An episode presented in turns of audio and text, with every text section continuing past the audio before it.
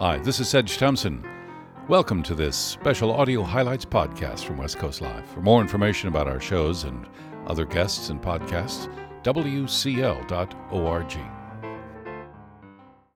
My next guest is a, uh, an accomplished uh, fiction writer, so accomplished, in fact, that she wins things such as the Pulitzer Prize and the American Book Award for The Color Purple. Uh, her poetry, her essays, and her activism. She's been given uh, Peace Prizes, and she is an active poet and a poet activist. Her new collection is called Hard Times Require Furious Dancing. Please welcome Alice Walker to West Coast Live.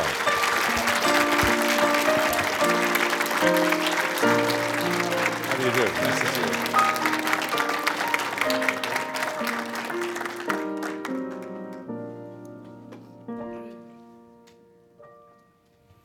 Thanks for stopping by. I'm happy to be here. I, after reading about the fact that when you turned 60 and you learned in Korea that you didn't have to do anything like go out and talk about your books anymore, you could let the world come to you. I really appreciate you stopping by. Yeah, I find that sometimes uh, life says one thing and then it does another. yeah, yeah. And but I was very interested in that idea that that at 60 it becomes you know eggy. Yes, that's what they believe in South Korea that you become eggy and then the rest of your life is supposed to be about joy. And I think we could all agree with that. Alice Walker, uh, the the hard times. Which which hard times? The political hard times, the personal hard times, the uh, reminiscence about your your life. Uh, Well, all of that. Uh, we're losing the planet to start. Um, the idea that we live in a time when people think it's perfectly okay to take the tops off mountains. Uh, that's a hard time. You'd have to dance a lot. Uh, in our own personal lives, we have many troubles. Uh, a woman dies of breast cancer every, what is it, 60 seconds, something like that, in the world. Uh, you'd have to dance a lot about that. And dance, in this sense, is very old, and it's about understanding that violence is not only inconvenient, but it's messy and it leaves you with a bad feeling about yourself. And so there must be some other way to deal with all of these things that we feel. I mean, we, be, we can be very happy and upbeat and cheerful, and that's wonderful. But underneath, there's this reality of where we are as a, as a planet and as a people. and poetry is a form of, of dancing, dancing with words for you. But the poems in this book uh, deal with larger world issues, but also very internal ones. There's a there's a lovely poem about sweetness and whether you're too sweet. Well, it's about how some lovers have a deficiency in sweet talk. And they do. And do you want me to read it? Yeah, that'd be lovely to hear if that's all right with you. You know, I knew you would ask for that one.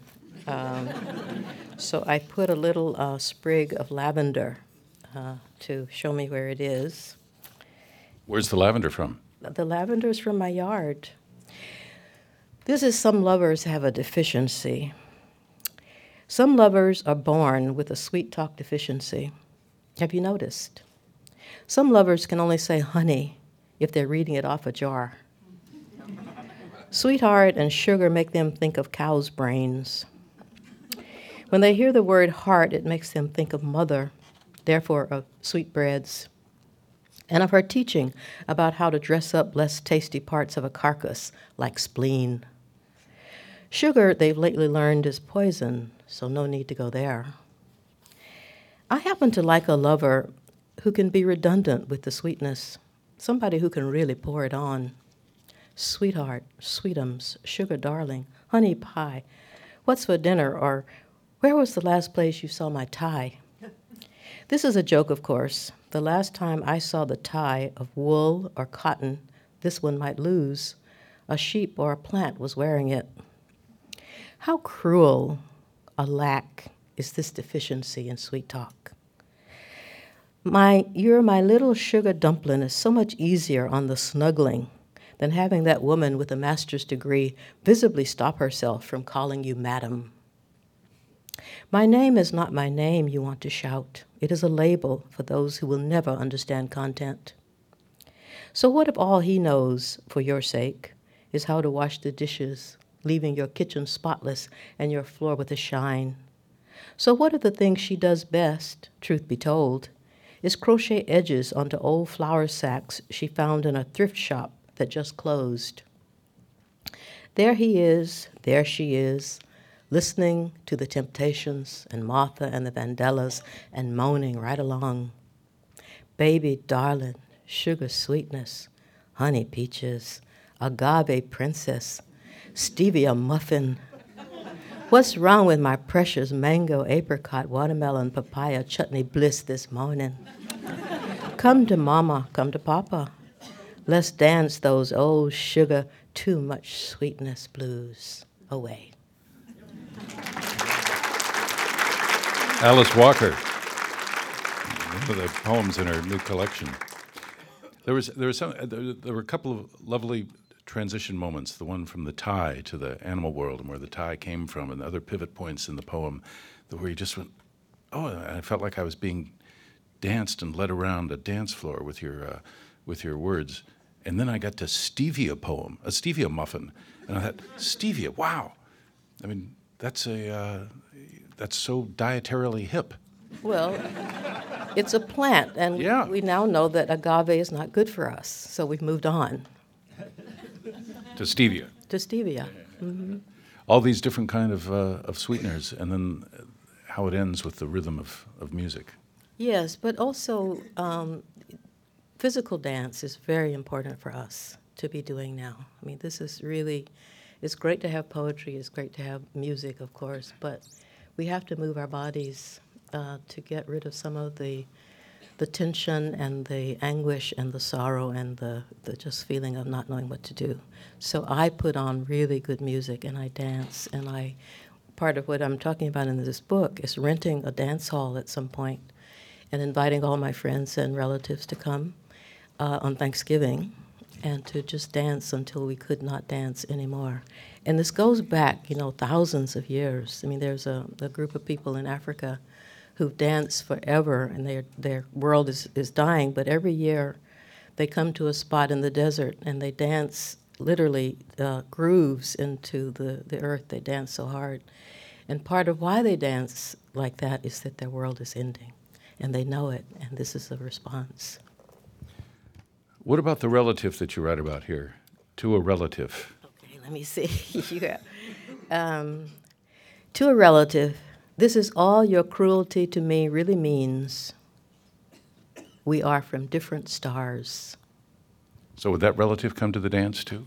Uh, if that relative wanted to come. But the point is that sometimes we think that people dislike us or don't want to see us for all kinds of weird reasons, but basically we're from different stars.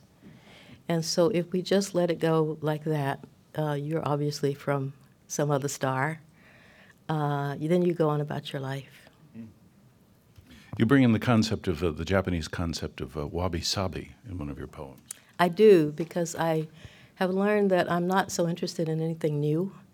I have a very old Beamer, for instance, and I've been trying to figure out uh, whether I should get a Prius because it would be so much more correct and it would save so much, you know. But I've had this car uh, for almost 17 years.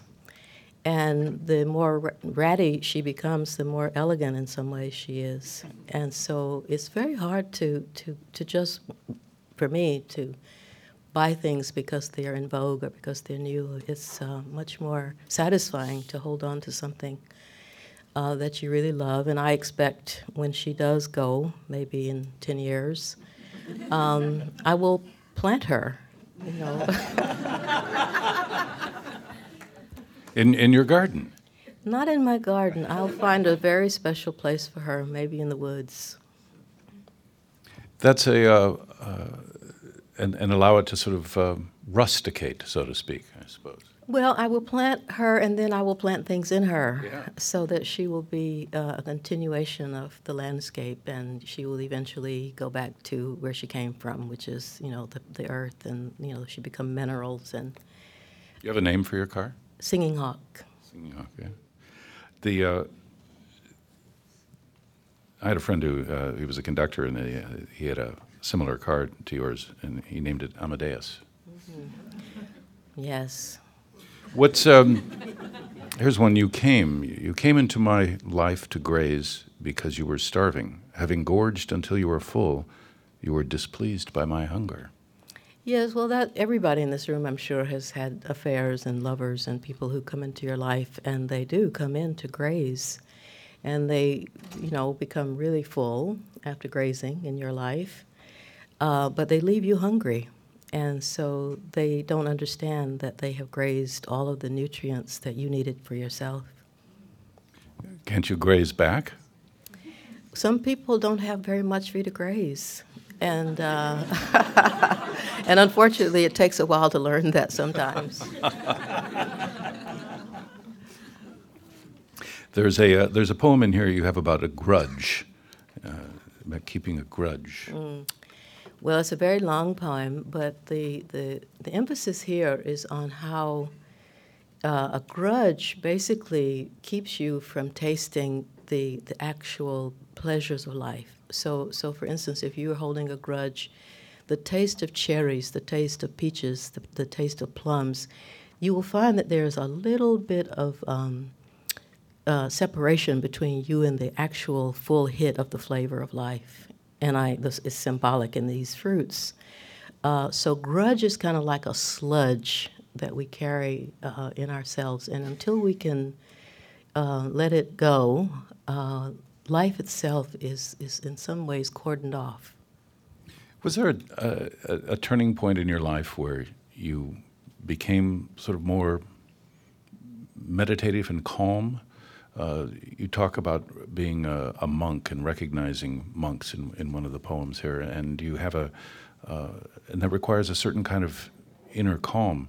But sometimes that only comes with life experience. Uh, I think I was always meditative and contemplative. I grew up in the countryside, so it was very beautiful. And uh, I was very much uh, someone who loved nature from the very beginning, and my mother was a very strong nature lover.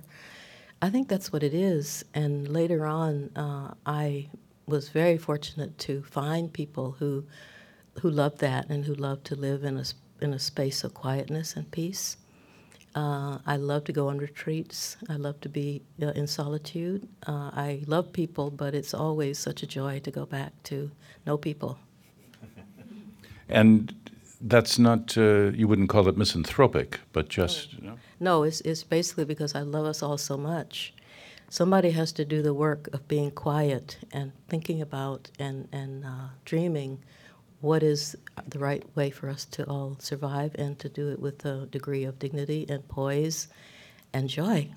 That sounds very much like Thomas Merton, too, uh, who, who sort of turned away from the, the world uh, and, and became a, a Trappist monk and made connections with Buddhism and, and eventually went back to writing, which he'd, want, he'd wanted to be a famous writer. And, and then he ended up being a famous writer by turning inward and removing himself from the world.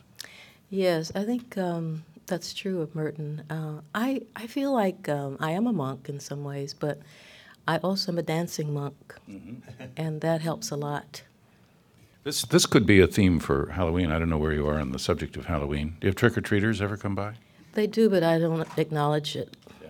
I um, I turn off my lights in the front of the house and I close my gate because basically I have some issues with Halloween, uh, and I think that the real witches should be honored in a more um, beautiful way uh, as the healers and midwives that they mostly were.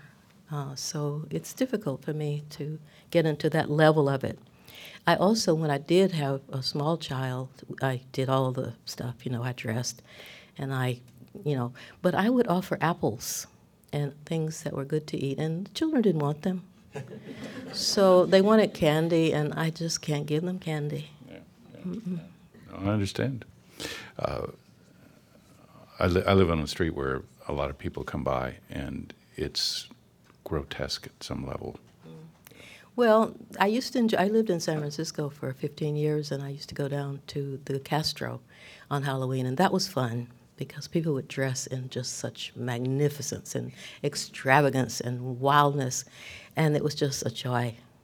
So that was good. Oh, that was really wonderful. Well, so then that could be sort of um, uh, this. This could be kind of a poem for Halloween, where the answer is yes. Okay. You must run around. The answer is yes. You must run around like a crazy person, or walk sedately, honoring the dead. Because it's it is true, you know. We we, we have to honor the dead sometimes with uh, a lot of enthusiasm and joy, just that the people were here with us and they gave us something and then they left, but they left us with so much.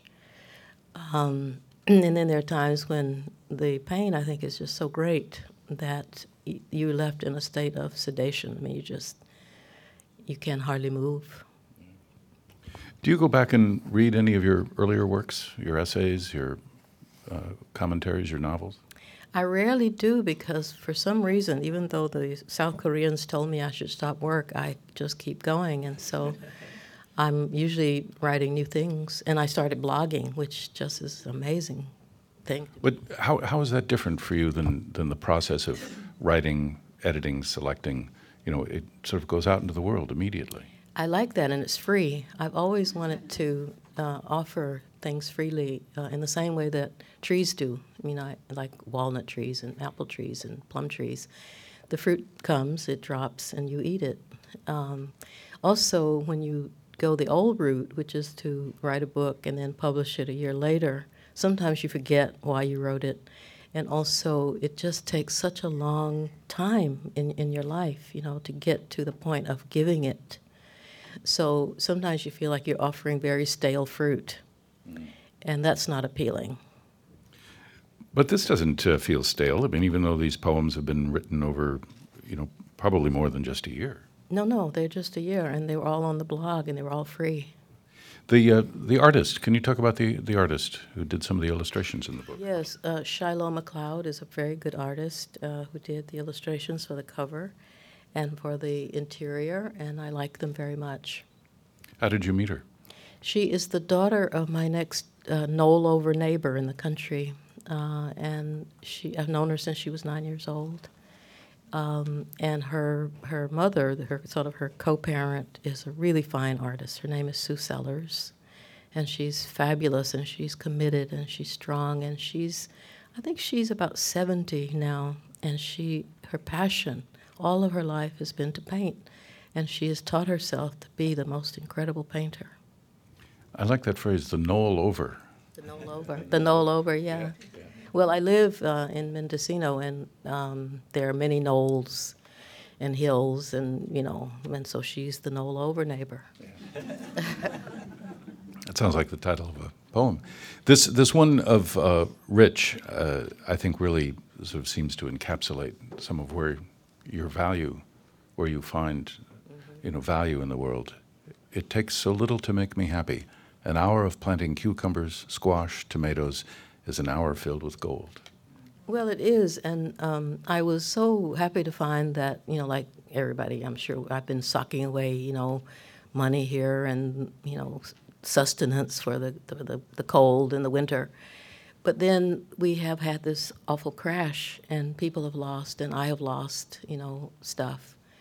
But what I find is that as long as I'm still connected to the earth and I still plant my seeds, um, the earth then does that thing which it, it does for all of us, which is it teaches us generosity.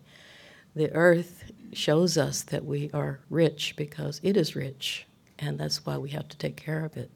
Because when we destroy it, of course, as we are doing, we will have no teacher of generosity left, no real teacher who has endless resources to give us. Alice Walker's new collection, which encourages us to dance, is called Hard Times Require Furious Dancing. And thank you very much for being on West Coast Live. Thank you for inviting me. We have a band next called Albino, which is going to inspire everyone to dance. Anyway, I love them. Thank you so much. Nice to see you again. Alice Walker. This is Sedge Thompson. Thanks for listening to this podcast. Try out others from West Coast Live right here, and we look forward to having you in one of our audiences one day. For more information, WCL.org.